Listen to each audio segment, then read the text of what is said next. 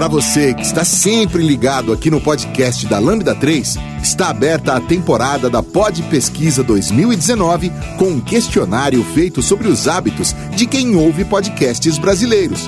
E nós queremos saber a sua opinião. Acesse lb3 numeral.io barra pp 19 numeral lb3 numeral.io barra pp 19 numeral e responda a pesquisa. No ar, podcast da Lambda 3.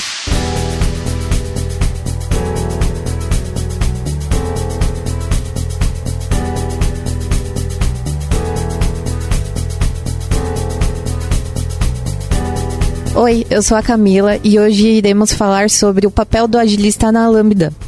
Aqui comigo estão Lucas Teles, Rafael, Bárbara, Renata. Não esqueçam de dar as cinco estrelas no nosso iTunes, porque ajuda a colocar o nosso podcast em destaque. E não deixe de comentar este episódio no post do blog, em nosso Facebook, nosso SoundCloud, Spotify e também no Twitter. Ou se preferir, mande um e-mail pra gente no podcast lambda3.com.br. Vamos lá!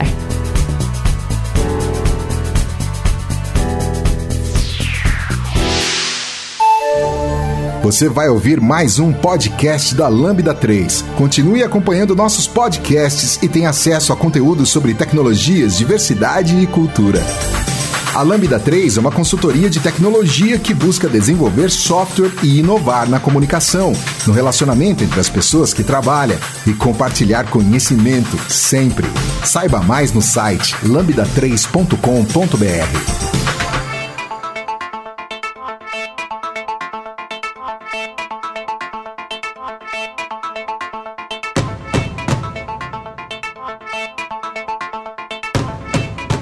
Bom, nosso bate-papo hoje, ele é um bate-papo informal, para falar um pouquinho do nosso dia a dia dos agilistas. E a gente também trouxe o Teles, né? Uhul! Tô infiltrado. Que, é, Oi, Teles!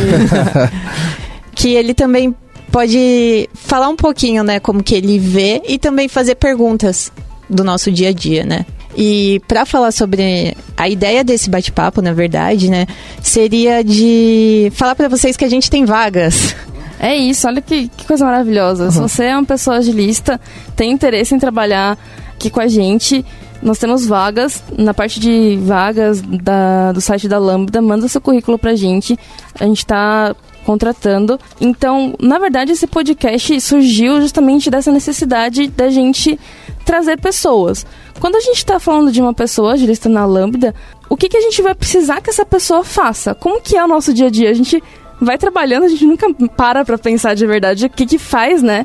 Não tem aquela definiçãozinha, né? A gente vai acordar às seis da manhã, vai tomar café e aí a gente vai vir aqui fazer A, B, C e D. Nosso trabalho, nosso dia a dia varia muito de acordo com o projeto que a gente tá, do nosso contexto. Então, com essa gama que a gente tem de funcionalidades, de ferramentas e tudo mais, o que que a gente podia é, descrever para trazer essas pessoas para cá? E aí a forma que a gente achou mais que fazia mais sentido era falar sobre isso, como que a gente trabalha, como que é o nosso dia a dia e tudo mais.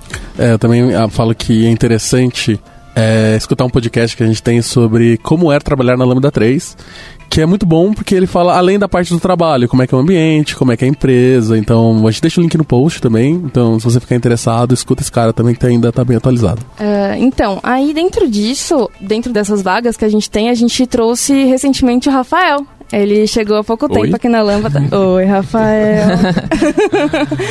Aí, pra falar pra gente como é o nosso dia a dia e tudo mais, acho que ele vai ter bastante coisa pra falar de como era o contexto das empresas que ele trabalhou e como que ele tá se vendo aqui na Lambda e tudo mais. Vai ser uma conversa bem legal. Bom, é, antes da gente entrar no assunto de fato, né, do papel do agilista aqui na Lambda, vale a pena dizer que agilidade, você ser agilista não é uma coisa que você é, vai aprender em uma faculdade. Não existe isso, né? É, você vai aprendendo no, no, dia a dia. Hoje, se eu não me engano, tem MBA, né? Trelado às metodologias ágeis. Mas de fato não tem algo assim que você vai aprender e você vai sair da, de lá já um agilista formado. Não, não tem.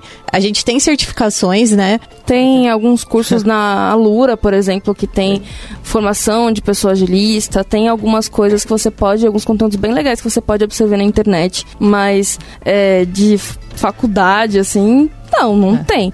Mas tem bastante coisa por aí pra você pesquisar. Isso. Mas eu preciso de PSD pra entrar na Lambda? Não. Não, não Photoshop. ah, Photoshop precisa. Photoshop. pra quem não sabe, o PSD é Professional Scrum Developer. Né? Se você tá escutando Sim. isso, vai deve conhecer já. é, e se você for uma pessoa agilista, também você não precisa ter a PSM, que é a de Scrum Master. É, exatamente. Não, não, ah, que legal. Mas assim, se eu sou gerente de projetos numa empresa tradicional, é, eu posso vir aqui, faço assim? Tipo, eu consigo. É um para um essa migração? É um pouco mais complexo que isso, assim. É importante que você tenha conhecimento sobre agilidade, que, por exemplo, na vaga que a gente está procurando hoje, a pessoa tem que ter um conhecimento minimamente do que é agilidade, de como funciona. Mas mais importante para a gente é, são se a pessoa compreende realmente os valores da, do manifesto ágil, que a gente já vai falar um pouco sobre eles, e ela realmente aplica aquilo no dia a dia dela. Conversando, a gente consegue entender se essa pessoa ela tem porque apesar de você ser um gerente de projetos, você pode valorizar bastante a, a equipe que você trabalha, você pode priorizar o seu cliente em vez de prazo, em vez de contrato. Então, dentro disso, você consegue é, identificar se essa pessoa ela consegue migrar de uma forma tranquila ou se ela ainda precisa de um tempo no cantinho para pensar. E principalmente pela cultura da Lambda. Uhum. Porque às vezes é um, é um desafio para quem vem de um, uma carreira de gerente de projeto, por exemplo, se adaptar ao formato que é a Lambda, que já tem tudo a ver com os valores de agilidade também. Uhum. Então, na grande prática, acho que não, né? É difícil. é uma mudança de carreira, né? Sim. Mudando, tipo, normalmente você vai mudar totalmente sua forma de trabalhar. Sim. É. Eu pegando como experiência minha, por exemplo, eu nunca fui da área de, de gerente de projetos. Eu sempre fui mais da área de consultoria mais consultoria para era um pouco envolvia um pouco querendo ou não de, de, de, gerência de projetos mas eu nunca gostei assim de fato da ideia de, de, de, seguir a risca o, o PMI por exemplo. E aí eu comecei a, a, a, descobrir um pouco da agilidade comecei a estudar mais e fui. Hoje não me considero um, um agilista completo óbvio estou longe de ser. Tenho muito a aprender. E eu acho que é uma, é uma mudança gradual sim mas eu acho que é um passo de cada vez que tem que dar e aí eu acho que você tem qualquer pessoa hoje pode ser difícil dizer isso, mas eu acho que se você buscar conhecimento, buscar estudar um pouco mais, eu acho que você chega lá. E também vai do momento e dos valores da pessoa, né? O que, que ela tá buscando para ela de fato, né? Então isso também envolve um pouco para falar se ela quer ser um agilista ou não. E o que a gente vê também de algumas pessoas que são gerentes de projetos e querem virar agilista, as pessoas estão muito mais apegadas ao framework, estão mais apegadas a facilitar cerimônias e não ao a forma de pensar. É o mindset. A gente falou a palavra. Eu tava evitando essa palavra proibida. A gente tem que fazer um bingo, né? Das palavras que a gente tem que falar aqui, tipo, bala de prata, essas coisas assim, sabe? Tem sempre. Ai, por favor. Mas enfim, é, eu acho que é muito isso que, que a Rê falou. Que muitas vezes a pessoa ela acha que se ela tirar uma PS, ela é gerente de projeto, e se ela tirar uma PSM, ela automaticamente ela vira uma agilista. Não. É muito mais a forma como você é, absorve os, os valores do manifesto ágil e, e, você vive o seu dia a dia, como você lida com as pessoas e com é, os desafios né, que você tem, do que realmente se você está seguindo o Scrum, você está seguindo o Kanban e tudo mais.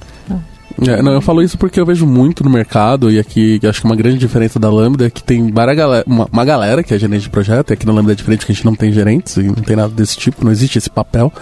É, e a galera faz, já é gerente de projeto, faz um PSM e um PSD aí e entra como agilista nas empresas, fazendo a mesma coisa que já fazia, só que com um framework diferente. Gerente de projetos barra Scrum Master. Sim, É, a gente recebe nossa. currículo assim. Não, a gente já trabalhou com, até com clientes que tinham esse tipo de papel. E assim, é, não é a mesma coisa. E é complicado, né? Tipo, não é isso que você vai encontrar aqui. Não é se você não é com um PSD ou um PSM que você vai conseguir ser um agilista na lâmina. Não, e a essa pessoa, ela vai, na verdade, ela vai acabar sofrendo aqui, porque é, quando ela quiser impor prazo, ela quiser impor coisas pro time, aqui não funciona assim.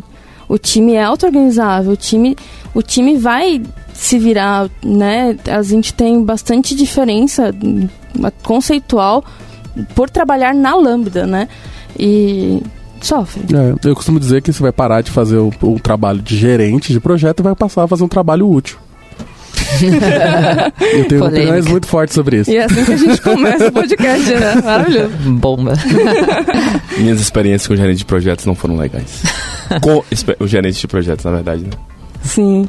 É, mas eu acho que é importante falar.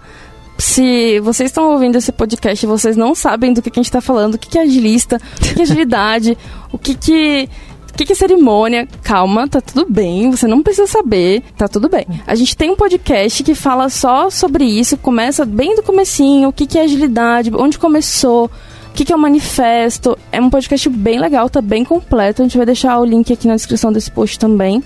Então é bem bacana. Se você quiser mudar de área, vai se identificar com o que a gente está falando aqui, é uma boa forma.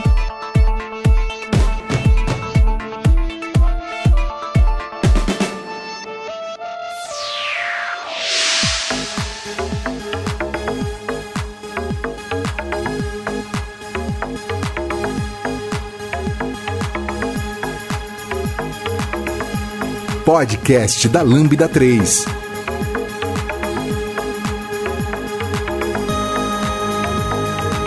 Vamos falar um pouquinho, então, só uma pincelada mesmo sobre o Manifesto Ágil, né? Então, aqui na Lambda, a gente preza muito pelo manifesto, né?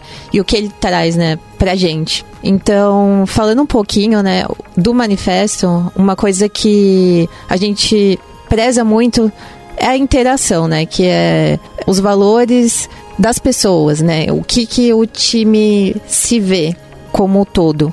Então, o indivíduo, né, quando a gente fala de, de- do manifesto, que é indivíduo e interações entre eles, mais do que processo e ferramenta, então, isso é o que vale, né?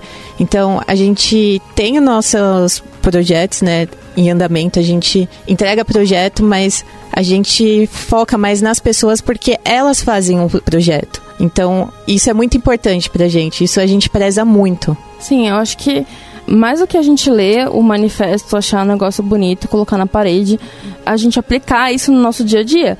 Então, quando a Exatamente. gente está falando de, do, primeiro, do primeiro item do manifesto, que é indivíduos e interações, mais que processos e ferramentas, o que, que a Lambda faz para que isso aconteça? O que, que nós, como agilistas, fazemos para que isso aconteça?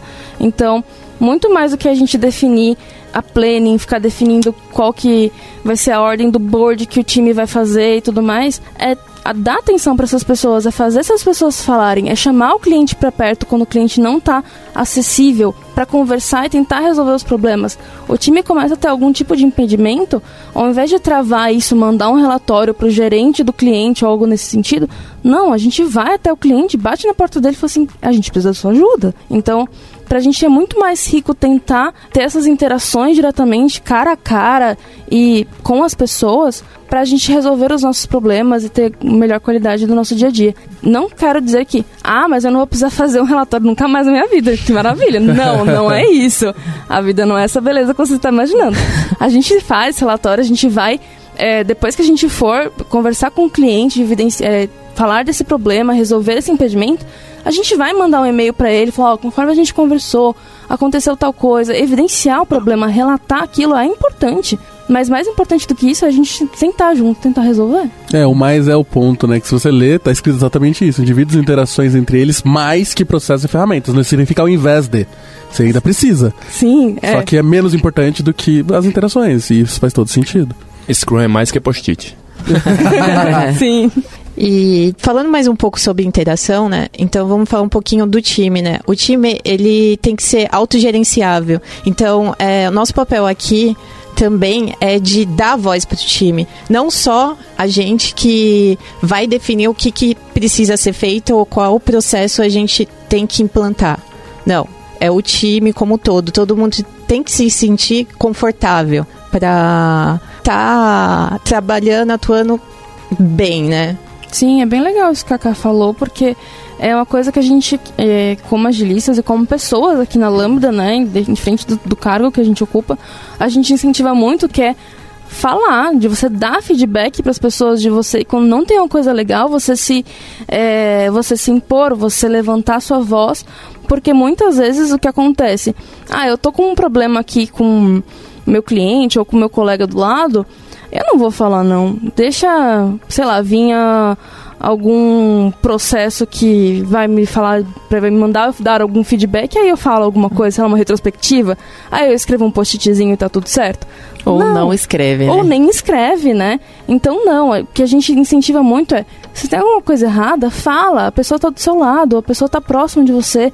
É importante esse diálogo, esses indivíduos e interações é importante ter essa, essa, essa troca, né? E aí entra o nosso papel aí como agilista de habilitar as pessoas a darem feedbacks e em alguns momentos facilitar conversas também, né? Porque é é do ser humano isso, né? De não dar feedback, de evitar conflito, vem muito do da nossa cultura aí do, dos nossos pais, nossos avós, de evitar conflito. E aqui na Lambda todos os assuntos a gente precisa ser, precisam ser discutidos é, e é o papel do agilista facilitar às vezes, algumas conversas junto com a área de pessoas também ter esse olhar para as pessoas e tentar ajudá-las a, a ter um ambiente mais as pessoas sentirem um ambiente mais seguro também para conseguir a gente encontrar a melhoria em, no dia a dia. E quando eu entrei aqui me falaram a seguinte frase: aqui não tem não existe tabu. A gente tem que conversar, falar sobre tudo e isso que também achei muito legal. A gente ter essa liberdade de falar um com o outro, seja o feedback bom como o feedback ruim, é sempre, é sempre bom ouvir. Eu gosto de ouvir tanto o ruim como o bom. Eu sou dessa pessoa. Eu Sim, gosto. E é sempre importante falar também, né? Exatamente. E dar feedback construtivo, que seria o feedback ruim, assim, uhum. entre aspas. É. Forma bonita de você falar que é o feedback ruim. É construtivo.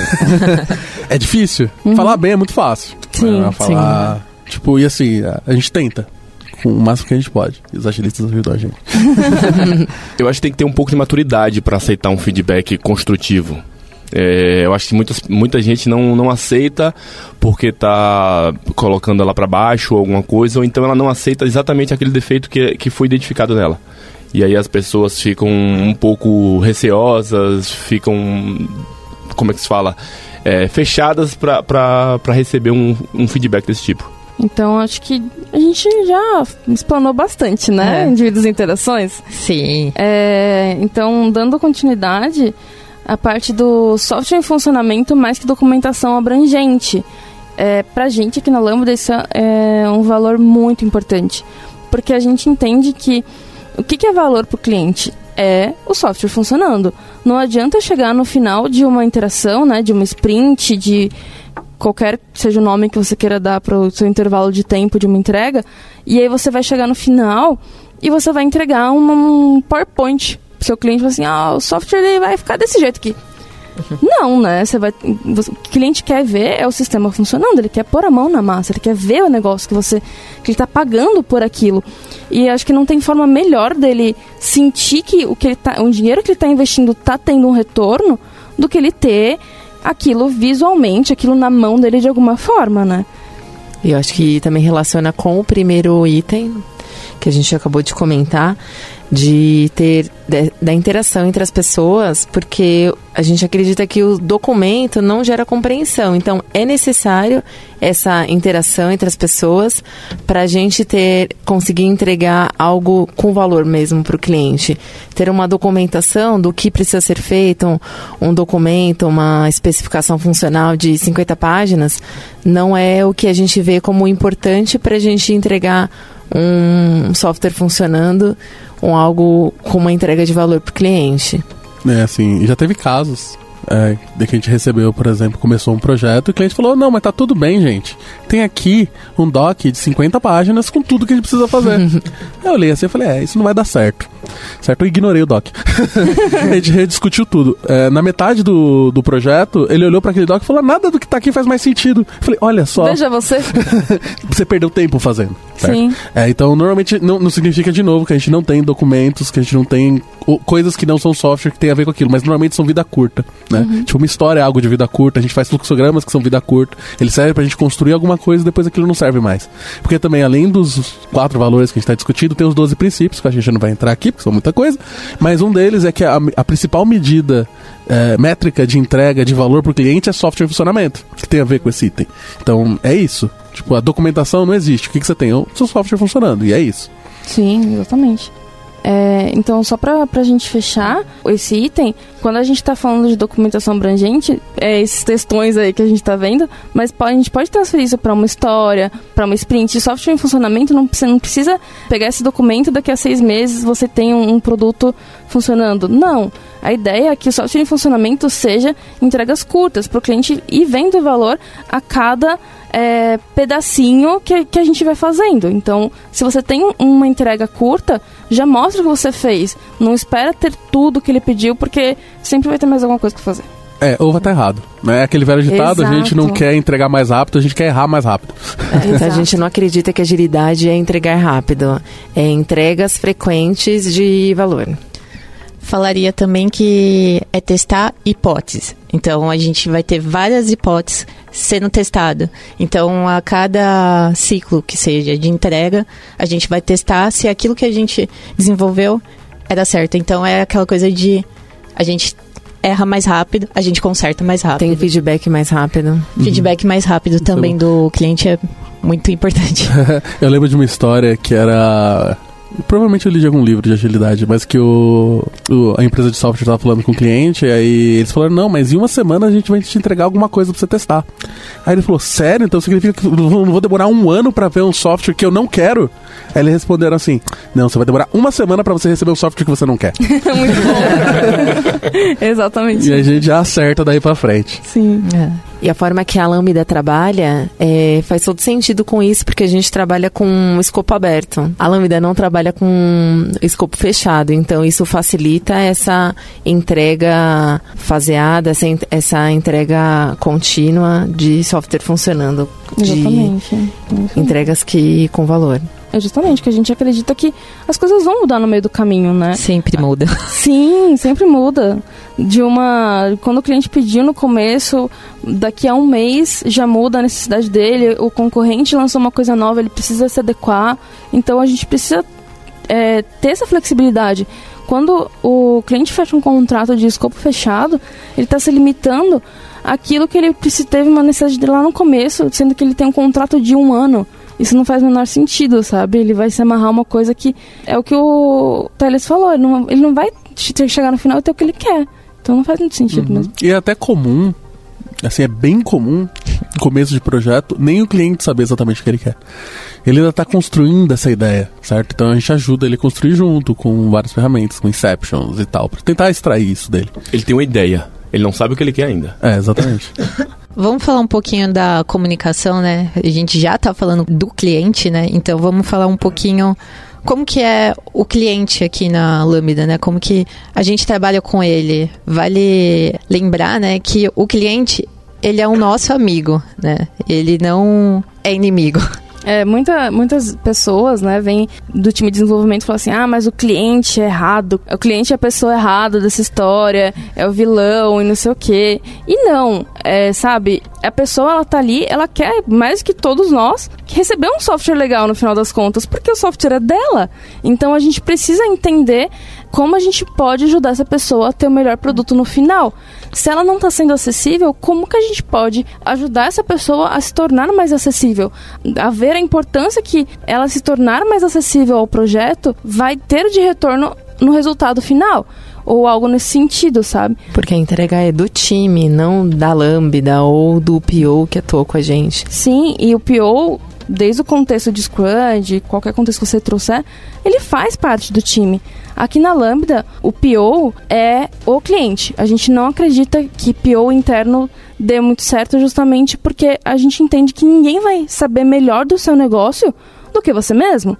Então, quando a gente é, faz um contrato, a gente pede que tenha um, alguém da parte do cliente que entenda do negócio, se disponibilize para ser o PO, para que distribua essas informações periodicamente do que, que a gente vai trabalhar, quais são as próximas entregas, tudo mais. Então, isso é é muito feito a parceria, né? Uhum, e a gente sempre tenta ter um, um, meio de comunicação bem direto e rápido com ele, certo? Que não vai ser por e-mail, por exemplo, certo? Que e-mail é um negócio muito demorado. Então a gente vai ter um Teams, um Slack, às vezes até telefone.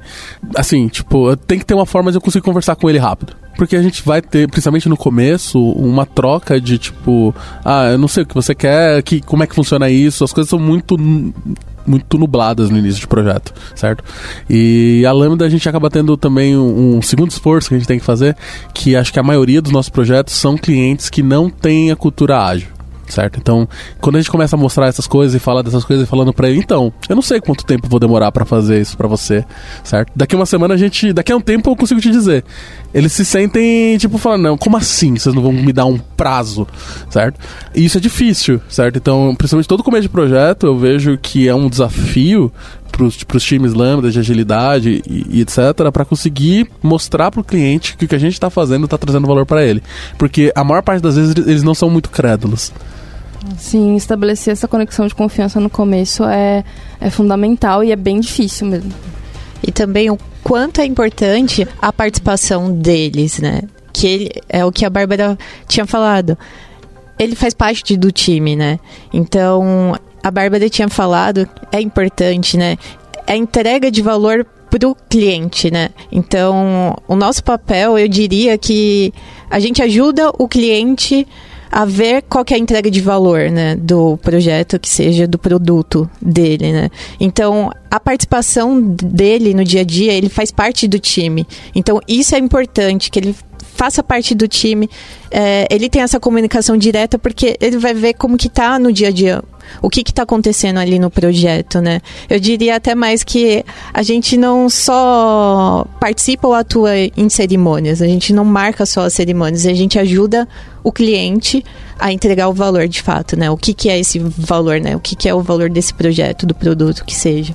Sim, é, e tem um, um outro esforço que a gente faz, porque um dos, eu acredito que um dos objetivos da agilista é passar os valores de agilidade para os times, certo? Ainda mais quando você tem times que tem pessoas novas, que estão também habituados com agilidade e tal.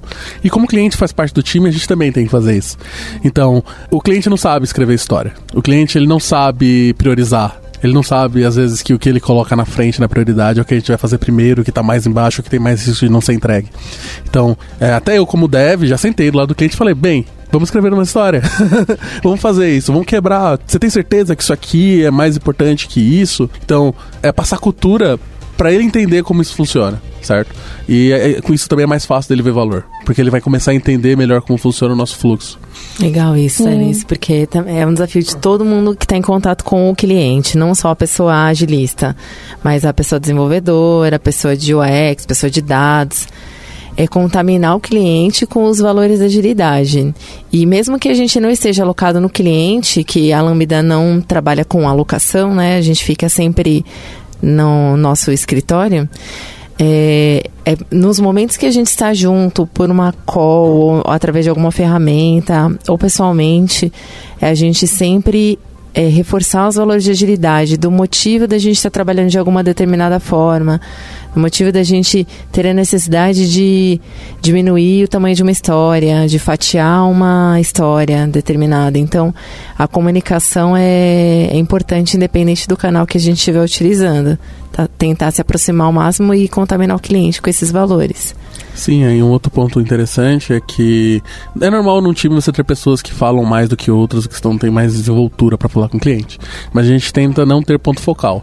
Então, nessa parte de comunicação, a gente também tenta dividir para que todo mundo tenha contato, o cliente não peça alguma coisa para uma pessoa específica, não veja o agilista como gerente de projeto, esse tipo de coisa. Legal esse, esse ponto, porque muito comum no, nos clientes eu, a pessoa já esperar uma pessoa que vai ser o chefe, né? Vou passar para o Teres, uma pessoa que, que fala mais, que se expõe mais nas reuniões, então o Teles deve ser o líder desse time, eu vou começar a falar com ele. E aí é um trabalho do Teles de direcionar para o time, para todo mundo se envolver com o cliente e puxar o time também, papel do, de todo mundo do time, de falar, não, não é só o Teles, é o time, a entrega do time. Não é uma pessoa. Já acontece às vezes também do, do cliente direcionar o trabalho, falar, o Teles vai fazer essa parte, o Rafael vai fazer essa outra parte. E, ok, cliente, nós vamos nos organizar e vamos entregar o melhor mas sempre deixar claro que é o trabalho do time, não tentar é, evitar conversas é, em particular, tentar sempre trazer coisas para todo o time estar tá envolvido. É, e o último para a gente fechar o, o manifesto é a parte de responder a mudanças mais do que seguir um plano. Então a gente já comentou aqui que o fato de ser escopo aberto, o fato da gente estar tá com essa comunicação e as não ter não seguir a documentação gigantesca tudo mais, tudo isso auxilia para quando a gente precisar resolver responder a mudanças rapidamente, que isso aconteça de uma forma bem tranquila. Já são algumas coisas que a gente já faz no nosso dia a dia para que as mudanças aconteçam de uma forma que não impacte tanto, a gente já está preparado para elas, né? E aceitar que as coisas mudam, sempre vão mudar. Sim, assim, não é nem planejamento longo. A gente planeja sprint, faz a planning ali, no metade da semana o cliente fala, então, velho, mudou tudo. Mudou a prioridade, deu outro problema aqui, não sei o que, tá tudo bem. A gente senta, repensa, replaneja, tira, faz o que dá e replaneja dali pra frente. Tá tudo bem.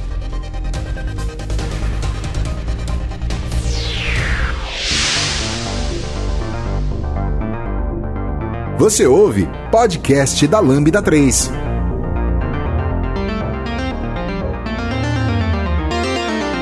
Então vamos falar um pouquinho de frameworks, né? O que, que a gente usa aqui, né? Eu diria que nós do time de agilidade a gente não predomina algum tipo de framework. Então aqui é, é, tem projetos que usam Kanban, tem projetos que usam Scrum, tem projeto que tem uma mistura dos dois, enfim, é uma é uma diversidade, né, de de tipos e processos que a gente utiliza, vai mesmo conforme o time, né, como que tá o time, os processos e o projeto, né?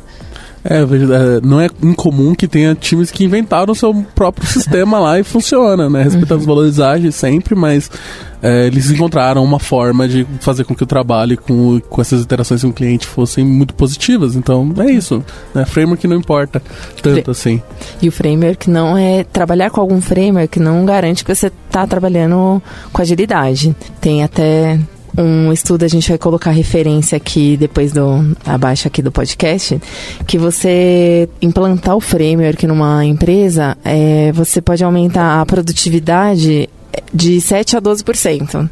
E se você estiver falando em escala, estiver falando de Safe, Nexus, você pode aumentar a produtividade de 3 a 5%. Então, é, quando a gente fala de. A gente escuta muito pessoas no, no mercado falando que que Scrum é agilidade, trabalhar com Kanban é agilidade, e a gente acredita que vai muito além disso, que a gente tenta não se apegar a algum framework, seguir ele arrisca para falar que a gente está trabalhando com agilidade. Uhum. Às vezes nem estamos. É, então, o que acontece também, que é o que eu acredito e vejo acontecer, é que quando você não você tem zero de organização, se você colocar um Scrum, vai ter melhora. Porque você tá saindo de um negócio caótico pra diminuir a entropia ali, você tá um pouco mais organizado. Então você vai ter uma melhora. Só que não é necessariamente a melhora que poderia ser, certo? É importante pensar nisso, né? Senão você vai acabar caindo naquele negócio que você chama de cascagem. Que na verdade é uma cascata, só que você tá usando outro framework, colocando post-it na parede. Né? Até alguém, eu tava falando, não sei com quem, que me perguntaram o que, que era cascagem. Eu falei que é Extreme Go Horse com post-it. É basicamente isso. é certo? isso. E isso não é agilidade. É, framework, não importa se tá fazendo Lean, Kanban, Scrum ou nenhum deles. Isso não define. É, aqui na Lambda é basicamente isso. Então, se você é uma pessoa agilista que está ouvindo esse podcast, ah, eu quero trabalhar na Lambda, e aí o que, que, eu, vou, que, que eu vou usar? Eu, eu vou trabalhar com Scrum, eu vou trabalhar com Kanban. Só, é, é isso aí. Só, Só depende do time ainda. O time pode Sim. sentir mais à vontade de trabalhar com alguma coisa, já ter algumas experiências, então vai ser uma escolha conjunta. Sim, é. e além disso, né, é, é uma questão de o que, que funciona melhor, porque não, não adianta, um exemplo que eu, que eu uso bastante é, eu vou pegar e vou colocar um Scrum de duas semanas a entrega e tudo mais. E eu chego pro cliente e faço isso e ele fala: Então, eu não tenho disponibilidade. E aí? Meu Scrum, nunca, eu nunca vou conseguir fazer funcionar. Então, a gente tem que se adaptar, a gente tem que ter essa flexibilidade que, pelo menos aqui na Lambda, é, não adianta a gente travar dessa forma. O Scrum não funciona pra gente nesse sentido. A gente precisa ter essa mente aberta e puxar o que tem de bom pra gente em vários frameworks no mercado. É, a cultura ágil que todos eles fornecem de alguma forma e puxar o que faz sentido pra gente. E todos do time têm que estar tá confortáveis, né? Todos têm que estar tá confortáveis para estar tá usando que seja algum tipo de metodologia ou uma mistura entre elas, né? É, sim, no final o que importa são os valores, são os valores que a gente discutiu aqui. Então, a dica que eu sempre dou é, tipo, para, para, para o que você está fazendo. Abre o manifesto e lê os quatro valores. Mas assim, só não lê. Perde uns 10 minutos pensando na sua vida, no seu trabalho, para cada um deles. Né? Ah, você tá me chamando de burro? Porque... Não, não. Se, se eu tô, me chama também, porque é isso que eu faço. Porque você tem que refletir sobre isso. Certo? Só ler parece um negócio muito. é, é, é muito abstrato certo? Você tentar entender e aplicar o que, que isso poderia melhorar no seu dia a dia, certo? O que esses valores significam. A partir daí, você começa a ter mais noção de como que os frameworks vão te ajudar nesse para você chegar nesse, nessa organização, mas eles não são necessários ou, ou só eles vão conseguir fazer isso. Sim, eu acho que uma boa forma, além disso que o Thales falou, porque é o que a gente acabou de fazer aqui. A gente pegou o manifesto, pegou os valores e falou assim, ó, a gente pegou o valor 1, o, como que a gente faz aqui na Lambda? Como que a gente aplica esse valor no nosso dia a dia? Foi exatamente isso que a gente fez. Faz isso com você também, na sua empresa. Esse valor, como que ele funciona ou ele não funciona? Faz essa reflexão, é bem legal. É uma forma de você também é, começar a praticar um pouco de agilidade, mesmo sem ter um framework definido, é senta com o seu time ou com as pessoas é, que você trabalha diretamente e qual que é o problema maior que a gente tem para resolver? Qual a nossa maior dor no momento? E aí sentem, sentem juntos, a, acham essa solução é, de qual que vai ser a solução mais viável, qual que é o mínimo de solução viável para a gente estancar essa dor. Você está praticando agilidade, cara. Porque você está é, fazendo, é, resolvendo o problema de uma forma mínima, você está procurando melhoria contínua, você está tendo interação, você está praticando de uma forma super simples, sem precisar de framework, sem precisar de alguém cagando regra para você, sabe? E uma coisa também que é legal ressaltar, né? Muitas vezes os candidatos, né, as pessoas ficam com medo de mandar currículo pra gente. Ah, eu não sei tudo. Ai, tudo bem, gente. Tá tudo bem. Não precisa saber de tudo. O time de agilidade também pode ajudar além de é, ajudar em diversas áreas aqui na Lambda, a gente vai se a gente nós se ajudamos, né? Então, vamos ajudar a você no, no primeiro projeto, no dia a dia, enfim. Essa ajuda vai vir da gente também. Calma, tá tudo bem. Vamos te ajudar também aqui. É, Rafa, você que chegou há pouco tempo, como, como que tá sendo isso pra você? Então, é, como eu falei, minha experiência de Scrum é, não é longa. Oi. Então, minha experiência com Scrum não é de anos de experiência. Eu tenho um pouco tempo de experiência. Vim pra cá recentemente, tem menos de 15 dias, mais ou menos. já tô participando de podcast e tudo mais. É, e já de cara, na primeira, primeira semana, já recebi um projeto, já estamos tocando. E eu levantei a mão e falei, pessoal, pessoal, me ajuda. E prontamente a Renata, que está aqui também, já se manifestou, vamos lá, te ajuda. A Camila falou, vamos lá. Todo mundo deu uma mãozinha de certo modo.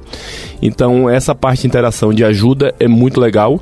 Independente se você tem experiência longa de vários anos ou não, eu acho que né, aqui é um momento de colaboração. Todo mundo se colabora, se ajuda um pouco, e isso é de grande validade para qualquer projeto dar certo, né? Seria aquela famosa troca de figurinha, né?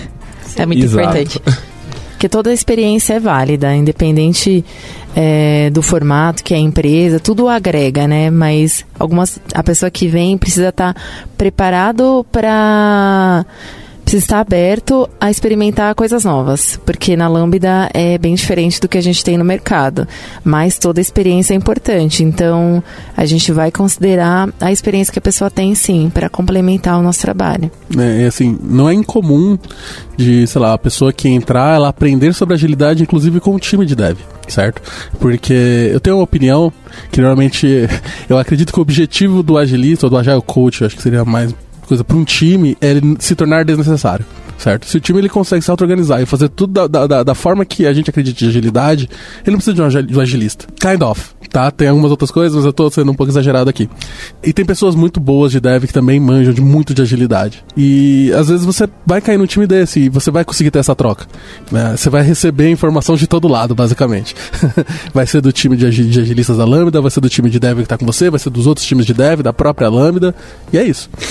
É legal isso que a Thalys falou, porque eu passei por isso no, em todos os projetos que eu estive aqui na Lambda, de aprender muito com o time de desenvolvimento, com o time de UX, com o time de dados. Cada time tem uma, uma visão diferente que agrega, né? É a gente começa a ver outras coisas que, é, que a gente não olhava olhando apenas para processo, olhando ali na, na prática do dia a dia, que é o que a gente semanalmente a gente se encontra, né, o time de agilidade, mas como estamos todos aqui no, no mesmo local, a gente se conversa com bastante frequência trocando figurinhas, que é o que a Camila falou, de eu estou com esse problema aqui, você já passou por isso, como que a gente pode superar isso, se tem alguma sugestão, e pode ser que que tem alguma visão diferente, pode ser que não, mas tem alguém ali te ouvindo e, e, podendo dar alguma dica de tenta por aqui. A gente consulta também bastante o VH, que apoia e que pareia com a gente no time de agilidade.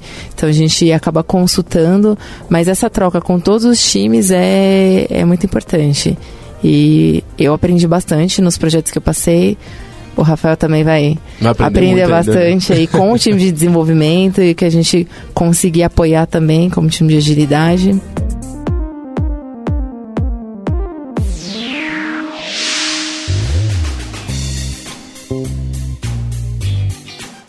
Escreva pra gente podcast@lambda3.com.br. Vamos falar um pouquinho mais do papel da agilista. Eu sei que a gente tá falando, né? É, falou um pouquinho em relação aos manifestos, né? E o que que o nosso papel, né? Com cada um. Vamos falar um pouquinho de times e clientes em relação a soluções e problemas do dia a dia. É, eu acho que é importante a pessoa agilista aqui na Lambda ela pensar que, ah, eu sou agilista, então o papel de, por exemplo, escrever história é do PO. Eu não vou fazer. Não. Não é assim que funciona. É, é o que o Teles trouxe. No começo, principalmente, o cliente ele não sabe escrever história, ele não tem contexto de escrever história. Principalmente, ele, ele acredita que ele está pagando a Lambda para ele não ter que fazer nada e ter, o software pronto, pronto, daqui a seis meses, que é o que ele está acostumado a, a receber. Inclusive, Verdade. a cara de decepção do cliente, normalmente, quando a gente fala que ele vai ter muito trabalho para fazer também. Aí... Eu tenho vontade de tirar uma foto toda vez que eu dou um post-it na mão deles, a primeira vez. É maravilhoso. Então, essa, essa sensação de você é, ter que tirar a pessoa da zona de conforto, né? De agora você vai escrever história, história é assim. Se não tiver o um mínimo de informação, o time não consegue trabalhar. É, qual que é o mínimo que a gente considera de informação? Tudo isso é muito novo e muito fora da zona de conforto dele. A gente não pode chegar. É, batendo nele, falando, ó, oh, se não tiver isso não vai, o time não vai trabalhar. E também a gente não pode ficar aceitando é, um documento de 50 páginas com requisito. A gente tem que ter um, um, meio termo, a gente tem que ser maleável, a gente tem que responder a, a mudança, a gente tem que ter uma colaboração com o cliente. Então, sim, em dados momentos você vai escrever história, você vai habilitar o seu cliente para escrever história. Isso vai fazer com que muitas vezes você tenha que escrever história. Ah, mas não é meu papel. Então, aqui na Lambda é, isso, assim, esse negócio de papel na Lambda é muito forte, porque não necessariamente, inclusive, pode ser um agilista, pode ser um dev. Dependendo do caso, ele vai sentar com o, cliente X e falar, mano, também. vamos X também, vamos escrever história, vamos fazer.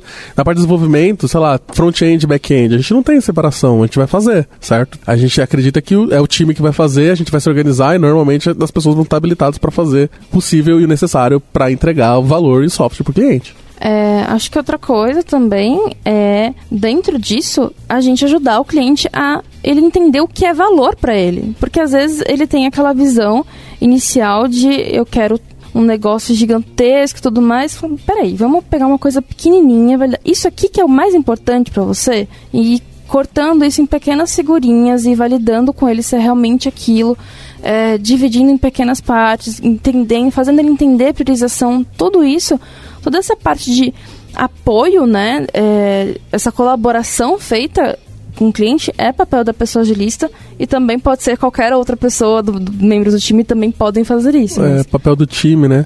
E assim, essa parte de priorização é muito difícil, porque no começo o cliente não sabe priorizar, normalmente. Quando ele não vende agilidade, ele não sabe, ele vai falar assim: ah, não, o tudo." meu sistema aqui de, de, sei lá, vou chutar alguma coisa aqui, sei lá, de currículo. Ah, a coisa mais importante é o login, porque é a primeira coisa que eu vejo. Aí a gente vai falar: então, acho que não. porque você tá me mostrando, talvez essa parte aqui de aplicação de currículo seja mais importante, certo? E aí você tem que ter essa discussão e fazer ele ter essa mentalidade, que tem muitas coisas que não importam agora, certo? E é, isso é o nosso papel também. Eu acredito que faz parte do papel do time, certo? Com, como um time ágil, ajudar o cliente a entender o que, que ele precisa priorizar. Eu acho que uma coisa que a gente ouve muito também é o eu quero tudo. Ah, eu quero tudo. É fa- faz os dois Tudo é prioridade. Faz em paralelo. Mas é um time só, cliente. Calma. É, pois é, fra- frases É memoráveis. verdade. O que mais que é papel de agilista? É isso? O que mais? Acho que a gente já falou bastante do papel da agilista. Não vejo. mais É que a agilista tem muitos papéis na É. Muitos post-its. post-its. Normalmente eu vou, quando eu preciso de algum tipo de material escolar, eu vou na mesa de agilista. Material escolar. Sempre tem cola, Tesoura tem tesoura, clipe, Borracha. canetão, tem o kit tudo. que eu recebi veio borracha. Eu falei, borracha? Vai ter borracha sim. Ah, já que a gente já tá falando sobre ferramentas, põe aspas aí. Vamos falar então o que, que a gente usa de ferra- ferramentas aqui na Lambda, né? O que, que é utilizado por nós. Tã, tã, tã. Todas as paredes de vidro, com muita caneta, Coloridas, coloridas. porque é legal. Não, tem, uma- tem umas, eu tenho que admitir que tem umas paredes que são muito bonitas, vocês são muito bons. Meu, fica muito bonito. Acho realmente incrível. Eu fico olhando. assim. Obrigado, obrigado. Tem as ferramentas da sala de descompressão, mas não é isso. Tá, vamos lá. É, então, sim, é tesoura sem ponta, cola, canetinha, post-it. Tirando isso, tirando essa parte é, que... Material escolar, né? Tirando esse estereótipo de, de pessoa agilista que, que já tá aí por aí, é, eu acho que entra muito no, no papel e como ferramenta que a gente utiliza é, algumas coisas que não, na verdade não são tangíveis, como, por exemplo, a, o que a gente cha- chama de cerimônia, né? Que não, por favor, não seja um fazedor de cerimônia, não, é isso que eu tô falando. Hum, é, mas é importante você juntar o seu time e conversar sobre é, como a gente pode melhorar. E é basicamente isso, não é fazer uma mega cerimônia de retrospectiva, toda pomposa, não sei o que. Não. Você minimamente tirar de uma conversa com o seu time como, você, como vocês podem ser melhores já é super proveitoso, sabe? Fazer isso periodicamente, ter essa, esse diálogo é maravilhoso e essa ferramenta tem que ser usada. É, eu tenho sentimentos mistos de que eu acho muito bom, mas eu, como eu sou uma pessoa que às vezes eu tô com preguiça, é a força da agilista de tirar você do, da zona de conforto. que eu chego naquela reunião meio desanimado, falar assim, putz, não tô muito afim de discutir. Só que aí, velho, tá aqui, vai desenhar na parede, vai levantar, vai fazer, eu acabo falando, beleza, agora eu tô energizado, vou falar, vou criticar, e é isso aí, vamos resolver os problemas.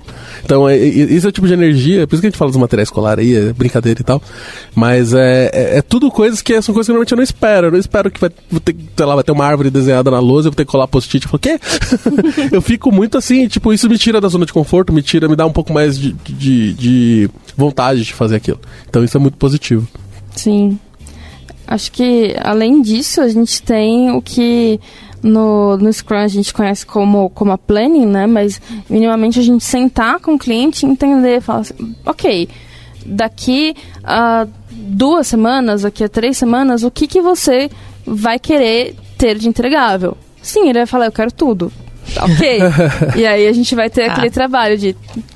Citando Olhar, o estimar. grande filósofo contemporâneo daqui da Lambda 3, tudo não terás. Tudo não terás. Aí a gente É a vai. versão brasileira do trade-off. Sim. E aí a gente vai ter esse trabalho com ele de, de priorização, de pegar aquilo que a gente já consegue fazer caber dentro daquelas três semanas ou daquelas duas semanas e, fazer esse, esse trabalho. Isso é a, a planning do, do Scrum, basicamente. Mas esse é um, um trabalho que dá para ser feito, é uma ferramenta bem importante para a gente no nosso dia a dia, que é se comunicar com o cliente, pegar o que a gente tem, precisa fazer, os próximos passos e colocar isso de forma palpável para o time é, seguir. O que é muito importante também é a gente fazer um refinamento, ter esse contato que volta até para os valores, né, de, dessa interação com as pessoas. A gente ter sempre o contato com o cliente, o time está em contato, para olhar com carinho para o backlog e estar tá sempre revisitando. Não adianta também ter um, um backlog refinado para seis meses de trabalho, porque as coisas mudam. Então, toda semana, se não todo dia, tá revisitando os itens do backlog, avalia, avaliando se realmente aquilo é o mais importante e, e adaptando o que for necessário. Então, as sessões de refinamento são essenciais e ela precisa acontecer com bastante frequência. Aproveitando o gancho que a Renata está falando sobre refinamento, uma coisa também muito importante no refinamento, ver as histórias e ver se essa priorização né, que o cliente está propondo não tem algum tipo de pendência. Porque a chance da gente não entregar durante aquelas, aquelas semanas né, de trabalho, que seja ciclo ou sprints, é muito grande. Então, os refinamentos, é, é legal que a gente faça eles alguns dias antes da plane, que seja, ou do planejamento, porque dá tempo de ver como que vão ficar essas pendências, do que a gente abraçar essas histórias e falar que a gente vai entregar. É, assim, e assim, na Lambda, normalmente a gente não tem esse problema que eu vou falar agora, porque que as práticas de engenharia em agilidade elas são muito intrínsecas no todo time de desenvolvimento. É, mas se você está escutando isso, mas para entender como funciona a profissão e não necessariamente você vai aplicar para cá, deveria, mas não vai. Tem que sempre ficar claro que em um time de desenvolvimento de software não existe agilidade se você não tem boas práticas de engenharia de software. Então você vai precisar ter testes, você vai precisar ter DevOps, são coisas que são ainda subestimadas no nosso mercado e elas são absurdamente necessárias. Não importa qual ferramenta, mas as práticas é, de, de, de engenharia de software para e a gente tem podcast de DevOps, eu vou deixar linkado aí. Você precisa disso.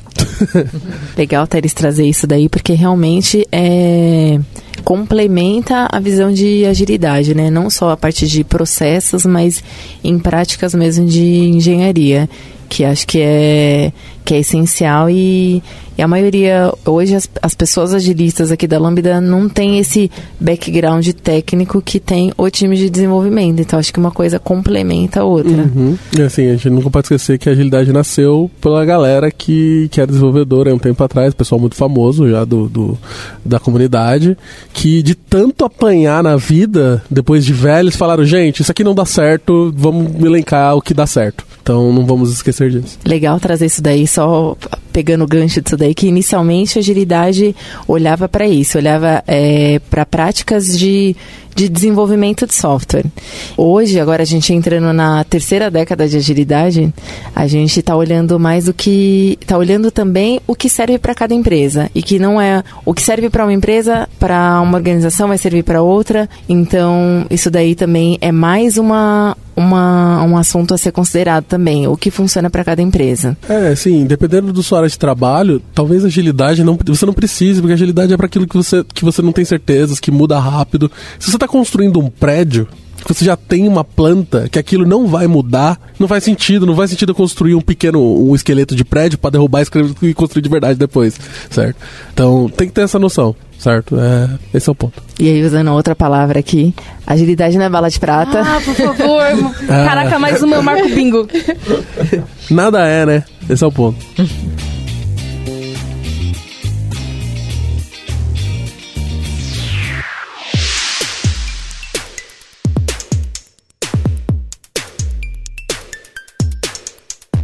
Entre em contato pelo site lambda3.com.br. Vamos falar um pouquinho também sobre o acordo de trabalho. Normalmente, o acordo de trabalho ele é criado no início do projeto. E conforme o time é, vai ganhando maturidade, esse acordo vai sendo requisitado, lógico, para é, novos tópicos, ou também tirando esses tópicos, né? Que é o acordo de trabalho do dia a dia, como que o time vai seguir, né? Quais são as ferramentas que seja, como que o, o time vai tratar como pessoas, enfim.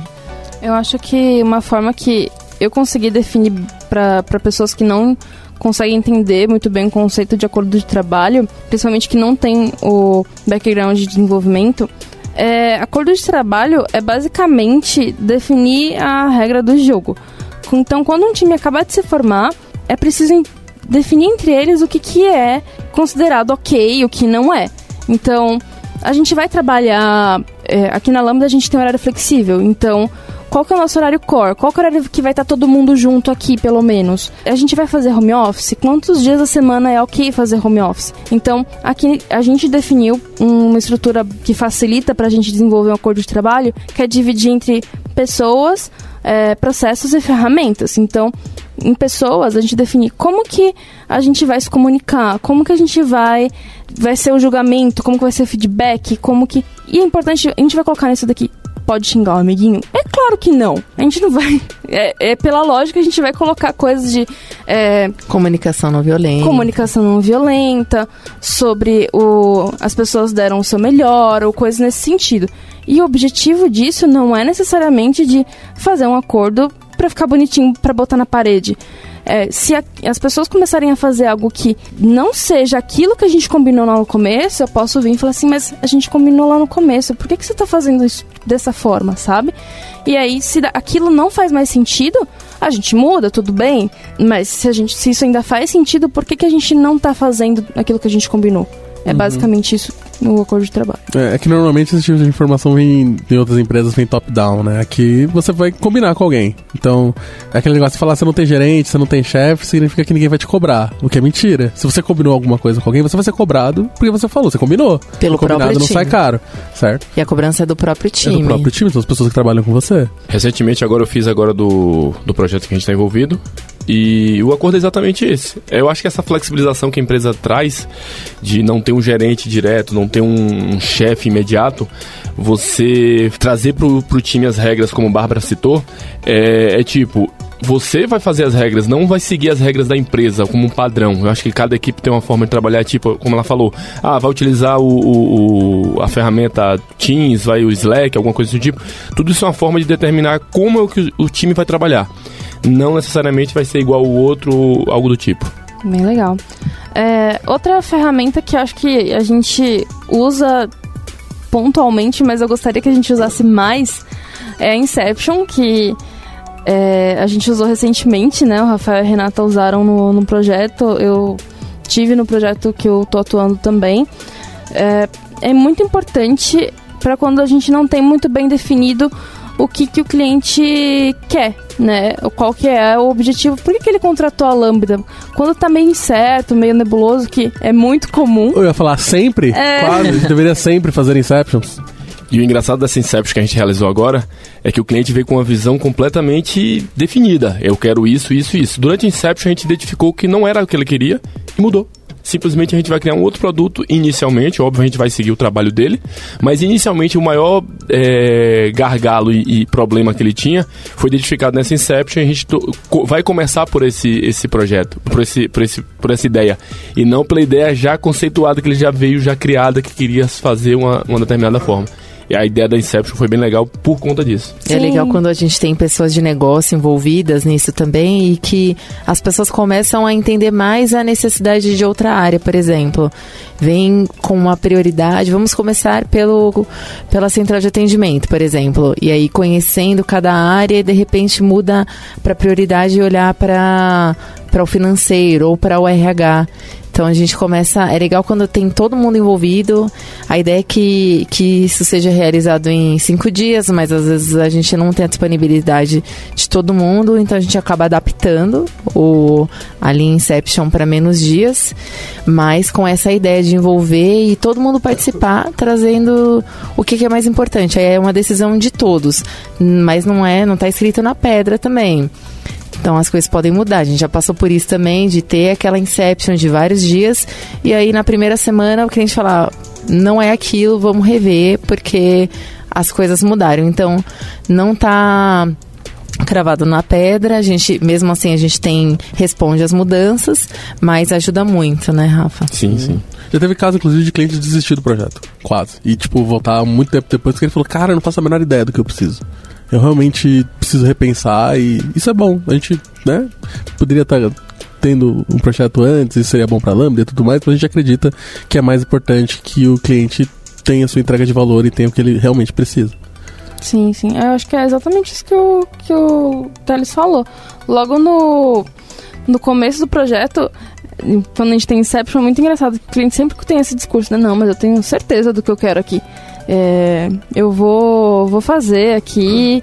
Vai ser isso aqui. A gente, no primeiro dia de Inception, já fala... É, então, né? Não é bem assim? Então, isso acontece muito. Então, mesmo quando há uma certeza já muda. Imagina quando. Surgem pontos de interrogação, né? Sim. Mesmo que ele venha com a certeza, já surge um ponto, ó, eu posso melhorar nisso aqui. Pois é, imagina quando é, não tá muito claro, quando tá com um pouco de dúvida. Então, Inception, é se- eu, eu acredito que é sempre muito bem-vindo pra gente é, alinhar qual que é o propósito e ficar todo mundo na mesma página, sabe? Mesmo que seja uma mais enxuta, que nem a, a Rê falou, que não dá pra fazer os cinco dias, tudo bem.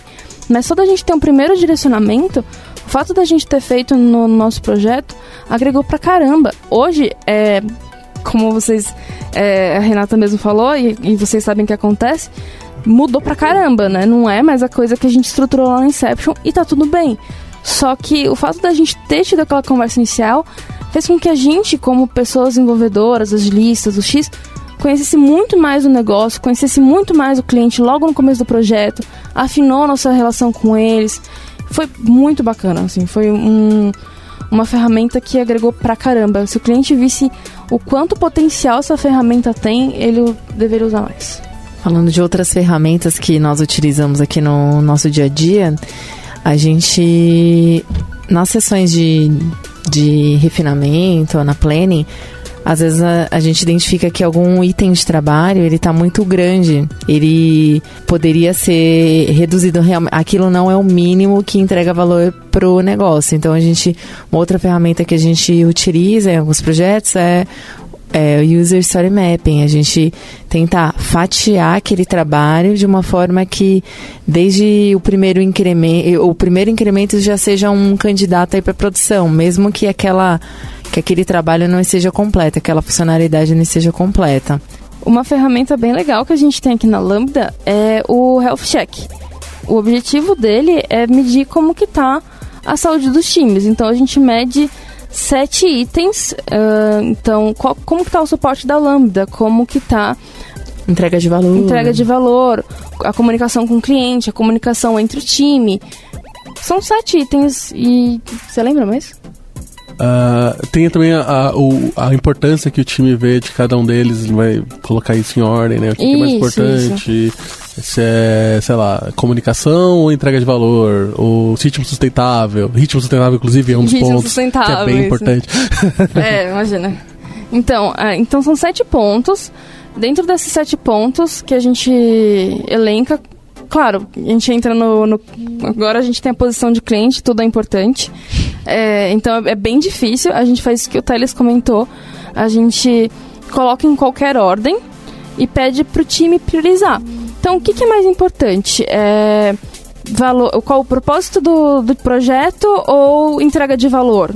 O que- aí, ah, entrega de valor, beleza. Então, o que é mais importante agora? Entrega de valor ou ritmo sustentável?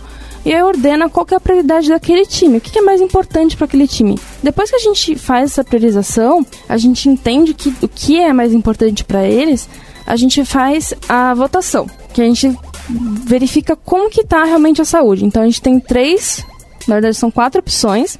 Vermelha, que é que não tá legal. Amarela, que... Ih, não tá muito bom. E a verde, que tá legal. E a gente tem a quarta, que é a Glória Pires, que eu não sou capaz de opinar. a gente tem a Glória Pires também. Quando a pe- Adoro abolir essa opção, inclusive. Então, quando a pessoa é muito nova de projeto, tipo, acabou de chegar, ela não tem muito como opinar em alguns pontos, sabe? Então, acaba... Às vezes acaba funcionando por esse sentido. Mas eu também não gosto muito, não. Mas é isso, é- existe essa votação, cada um coloca o que acha como que tá, e aí a gente discute até chegar num consenso é a parte mais complicada, eu acho, na verdade, né? A gente chegar num consenso em alguns pontos, que tem bastante divergência. Depois que a gente chega nessa, nesse acordo, ah, então o ritmo sustentável tá vermelho para aquele time. A gente faz com todos os pontos e temos lá o, todos os pontos do time X. A gente faz isso para todos os projetos que a gente tem aqui dentro da Lambda o time de agilidade se junta, pega de uma visão global. Então fala, poxa, mas por que, que a maioria dos times, ou todos os times, estão reclamando de ritmo sustentável? Isso é só um exemplo, tá, gente? É, não, tem isso, tá tudo bem, gente. É sério, tá tudo bem, eu juro que tá tudo bem. É, então a gente olha de uma forma global é, e aborda como que a gente pode melhorar esse item de forma global. É claro que a pessoa agilista daquele projeto, ela já vai atuando de forma micro, né, naquele time, mas o time de agilidade, de forma macro, a gente pensa em como que a gente pode é, atuar. A gente conseguiu se- tirar algumas ações muito importantes, principalmente com o time de clientes, né? Aproximar mais o cliente do time de desenvolvimento. Então tudo isso foi, foram ações que geraram a partir dos insumos que a gente teve. Porque a gente viu que o, a parte de comunicação com o cliente estava sendo um problema. Tipo, poxa, mas está muita gente reclamando, como que a gente pode melhorar isso, sabe? É, o time tende a falar, ah, mas o cliente não colabora. Poxa, todos os clientes da Lambda não estão colaborando? Como É. assim, sabe? Quando a culpa é só do cliente, normalmente a culpa é sua. Também. é, então. E aí a gente tirou bastante ação disso, então é uma ferramenta bem legal de se usar, tanto de forma local, né, no seu- só no seu time, como forma de retrospectiva para ver como que tá, como forma macro mesmo, de todo, todos os agilistas se juntarem e fazerem isso acontecer e tirar ação de forma global, é bem legal. Sim, e, assim, todos os health checks que eu fiz foram muito bons pro time, né, de forma local, porque a gente acaba percebendo percepções diferentes das pessoas do time de coisas que normalmente a gente não discute numa retro, por exemplo. Então, sempre saíram discussões e, e é, é muito positivo.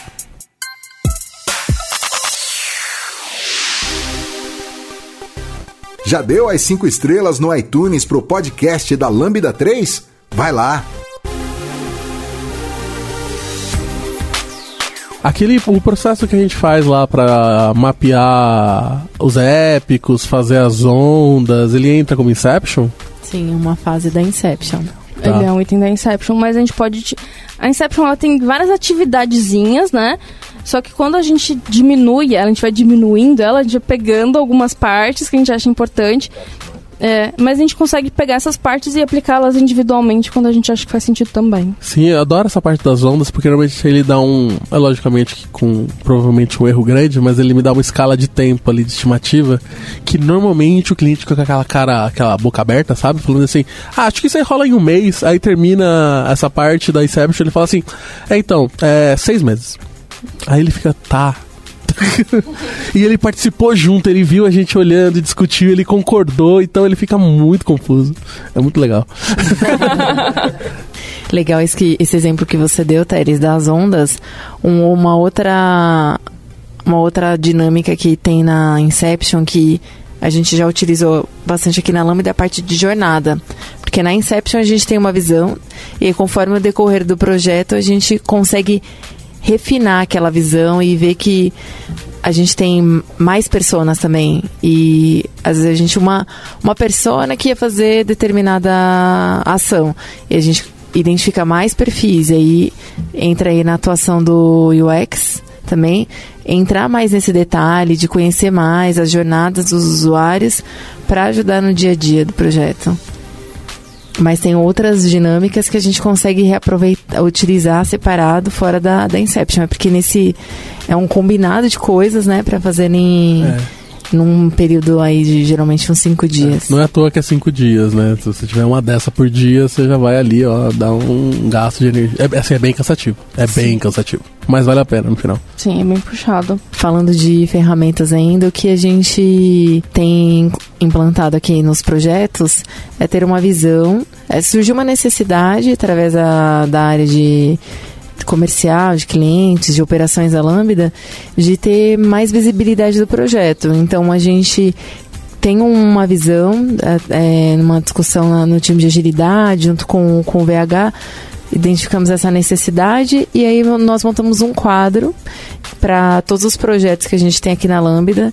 E nesse quadro, que hoje ele é físico, fica aqui na, nas paredes da, da empresa, a gente tem visibilidade de várias, tem várias perspectivas do projeto. Olha para riscos e o risco eles são classificados em em categorias também, a gente olha para métricas, que aliás também é uma outra ferramenta que a gente utiliza aqui na, na Lambda, olha para os impedimentos do projeto e a gente mostra qual é a necessidade do cliente e o que a gente está atuando no momento. É, nesse board é, a gente tem as expectativas do cliente, né? O que, que o cliente está esperando nesse momento é, ter do, do time, né? Qual que é a grande expectativa que ele tem no momento? Claro que isso pode mudar. E qual que é o comprometimento atual do time? E isso a gente vai atualizando a cada momento que faz sentido. É, essa, esse board foi bem, bem legal.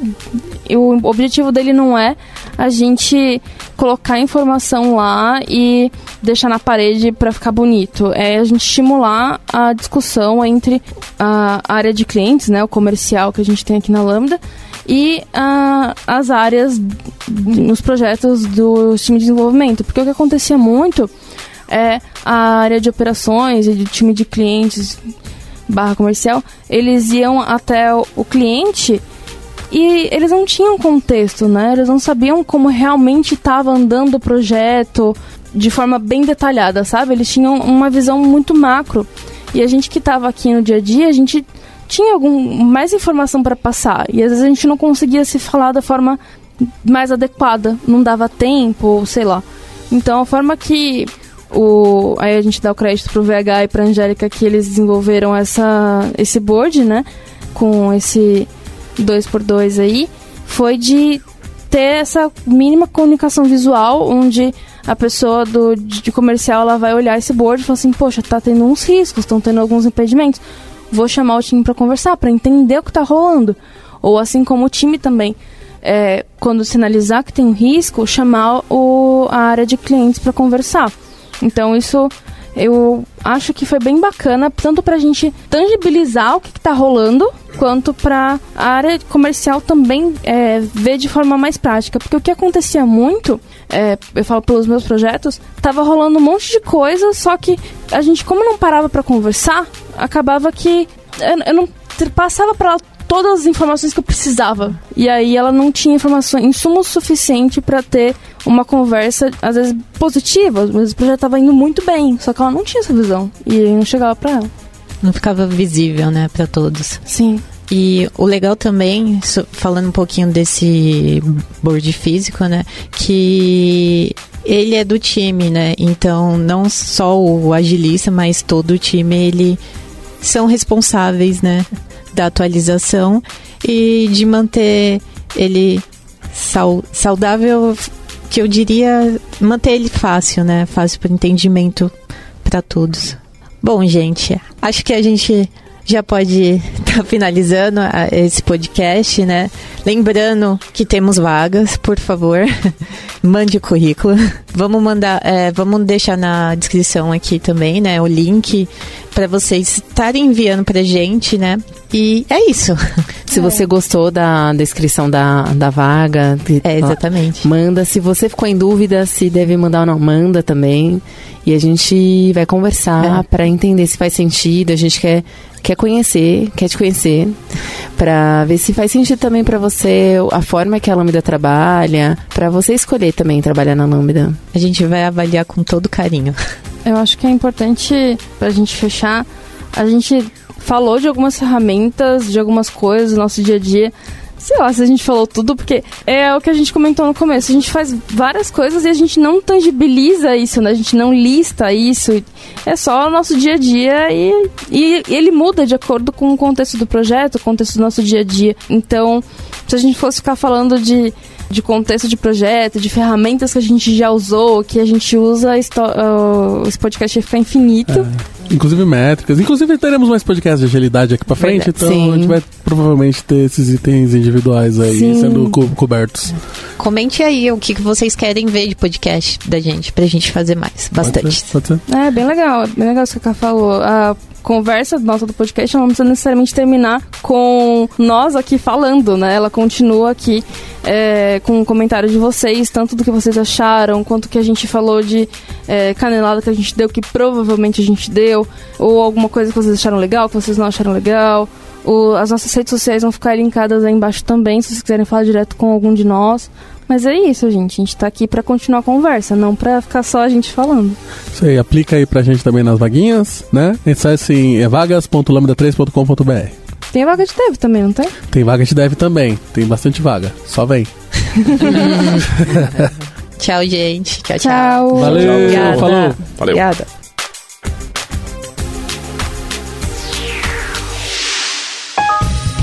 Você ouviu mais um episódio do podcast da Lambda 3. Indique para seus amigos esse podcast. Temos também um feed só com assuntos diversos e outro que mistura assuntos diversos e tecnologia.